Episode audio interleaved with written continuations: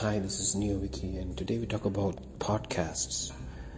Podcasts were originally thought of in 2005 by Apple as a way to increase content in their iPod devices and in the iTunes software. Steve Jobs pitched podcasts as TiVo for radio, audio content that could be time shifted to listen anywhere and anytime. Apple wanted to entice its customers by offering a huge amount of free audio content, but could only manage a niche audience at that time. Much later in 2014, the purple podcast icon on Apple devices became the default way for people to consume audio content, leading to tremendous audience growth and the resurrection of podcasts as a medium.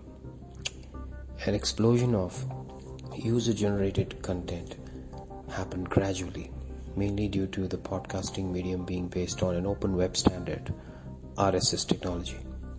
Podcasts could easily be located and downloaded by the public using the various online services and apps. Another major factor was the proliferation of podcast creation tools, which most importantly, the Spotify owned Anchor, which is a free service.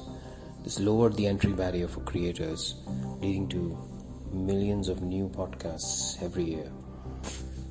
The current vibrancy in the podcasting universe is due to ultra niche offerings, a diversity in voices, and a huge amount of creative space in the open standard.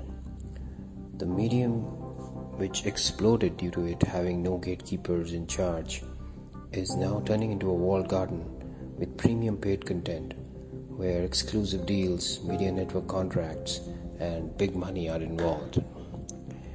As Apple shifts from being a hardware company selling iPods and iPhones to a content company with Apple Music, Apple TV Plus, and other offerings, the podcasting space is the next battleground for the company who invented the medium. Music and podcast giant Spotify has changed the game and is one of the main reasons for the explosive rise of the audio content medium. Now in 2021, Apple again sets its attention on podcasts. The April 2021 Spring Loaded event has the company creating the technical infrastructure for paid podcasts and subscriptions and along with exclusive content.